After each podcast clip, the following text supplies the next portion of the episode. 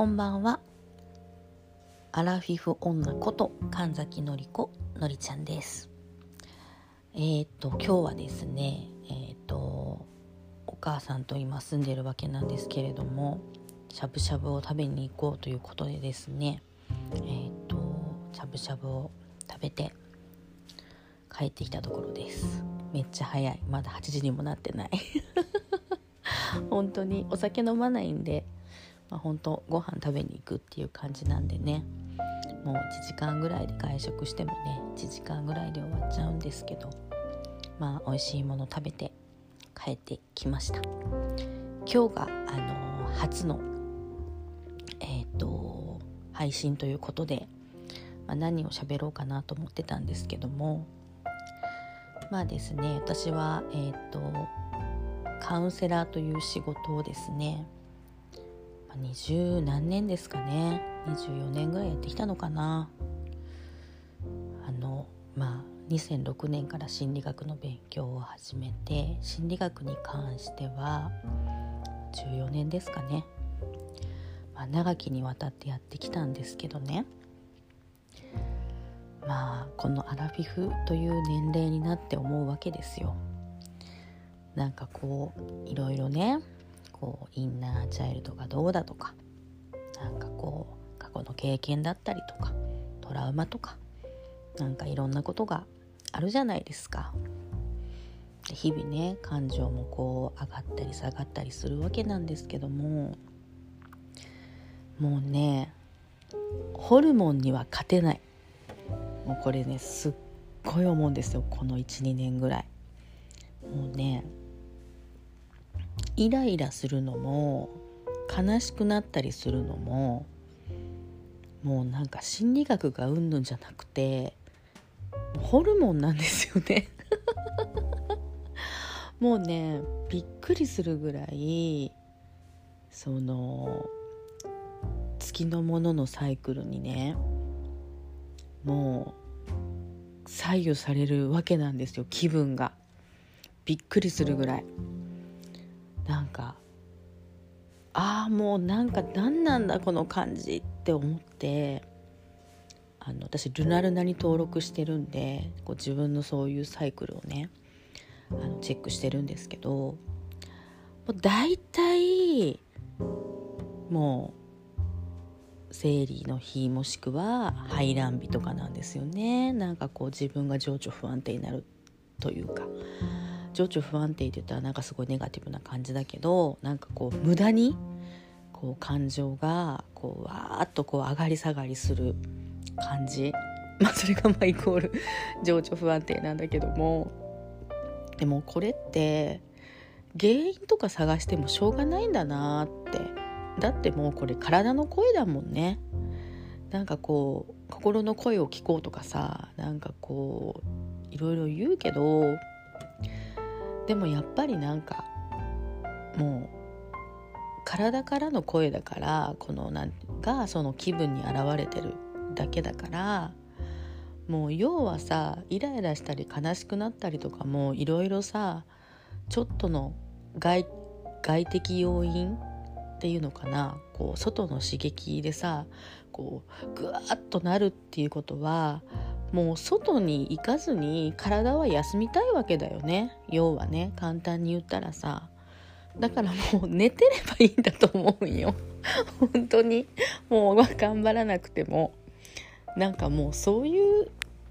年なんだよ。年って言ったら変だけどなんか体がそれをなんかもう求めてる時期なんだと思うんだよね。うん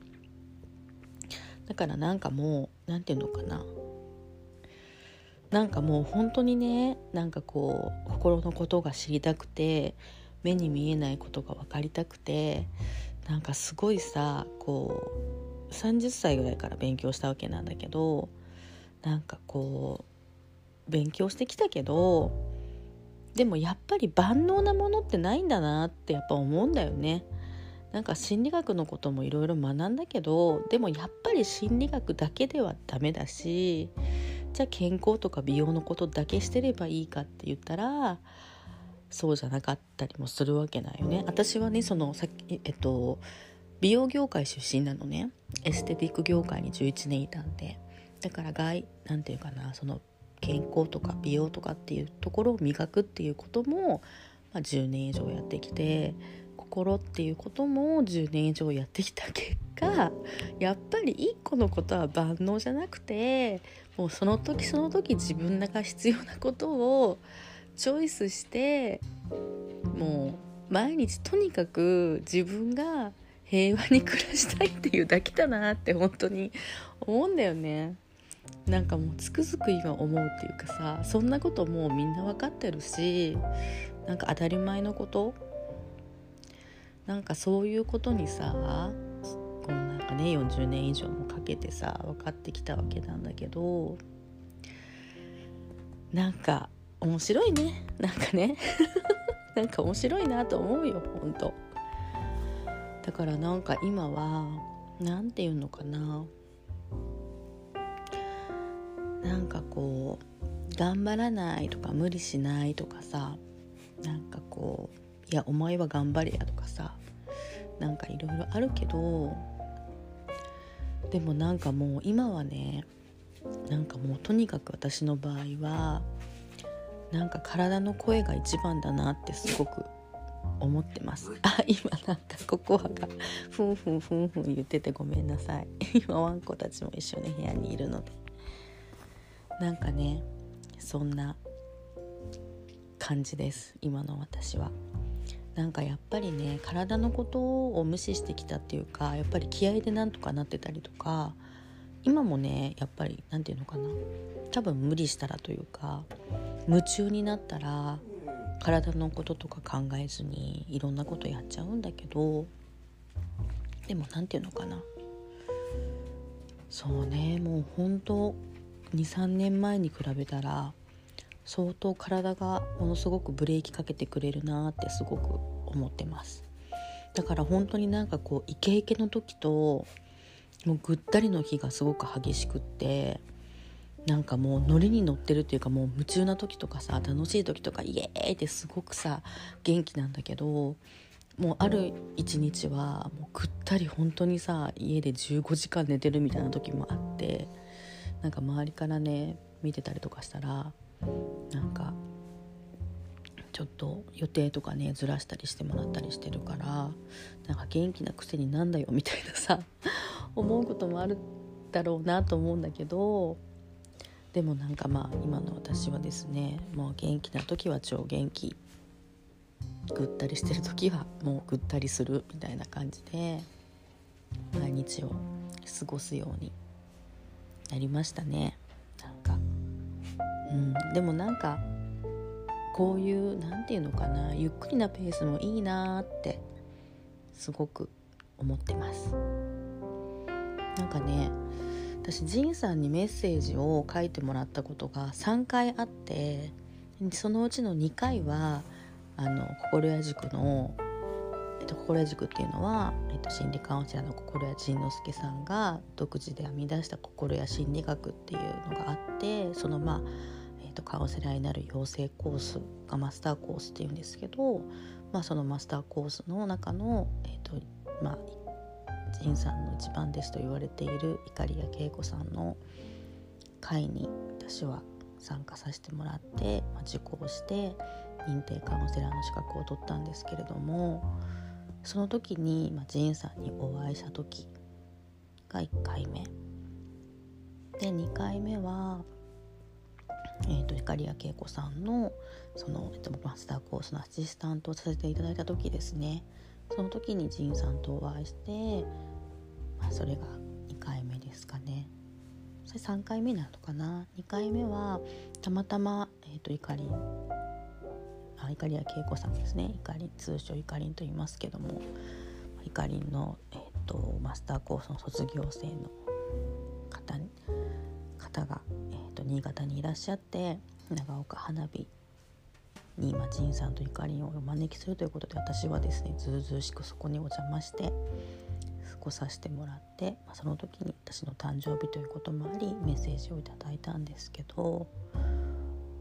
私本当になんかそのメッセージがすごく自分にフィットしてるなって思っていてなんかねそのマスターコース関連でもらったメッセージのあの軸となるメッセージがなんかゆっくりっていう言葉なんよね。なんかねあの今それがすごいじわじわ聞いてて行こう行こうゆっくりでもみたいなねなんかそういうメッセージだったんだけど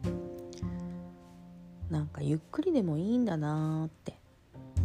なんかこう静かに始まってもいいんだなってすごく思うんですよ。本当に。なんか今まではね割と結構なんかドラマチックなことが多くて結構なんか派手でなんかドラマチックでなんか劇的でみたいな。なんかねそういう展開っていうのが本当に多くって私の人生の中では。なんかね穏やかとか静かとかっていうのがなんか本当に程遠かった気がするんだけど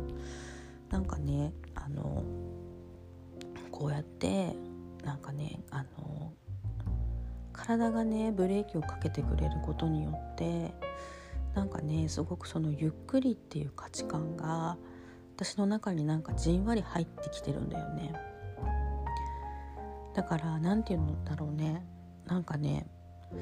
焦燥感っていうのかな？焦焦る気持ちとか急ぐ。なんかねやらなきゃとか急がなきゃとかっていうのがなんか本当になくなってきてなんかねあの自分の世界を生きてるなっていう気がしています。私の中でだけど。まあなんかこれがねどんな風にこれから自分の未来を作っていくのかわからないんですけどえっ、とまあこんな感じでゆっくりと静かだけれども前に歩いていこうと思っています。でこのチャンネルは、えーとまあ、なんか YouTube とかやろうと思ってて本当はなんか私何かのオリジナルブランドを作りたくってなんか核となるものができてからやった方がいいのかなって思ってたんですけどまあなんかその今何をやりたいかもわからないままでもまあとりあえずこれは等身大の私を発信していこうと思って始めました。だから超この何て言うんですかねこのプライベートラジオっていうんですかねこれはなんか私の本当に等身大をつらつらと喋っていけたらいいなと思っています。で今後はね YouTube もやろうと思っていて YouTube はもう少しなんかこうテーマを持ったというか何かね発信をしていこうと思っています。でなんか YouTube をやったりこのプライベートラジオをやる中で何か私が本当に生み出していきたいものができた時に何かオリジナルブランドになるのかまあ何になるのかわからないですけど何か生み出していけたらいいなと思っています。では素敵な一日をお過ごしください。バイバイ。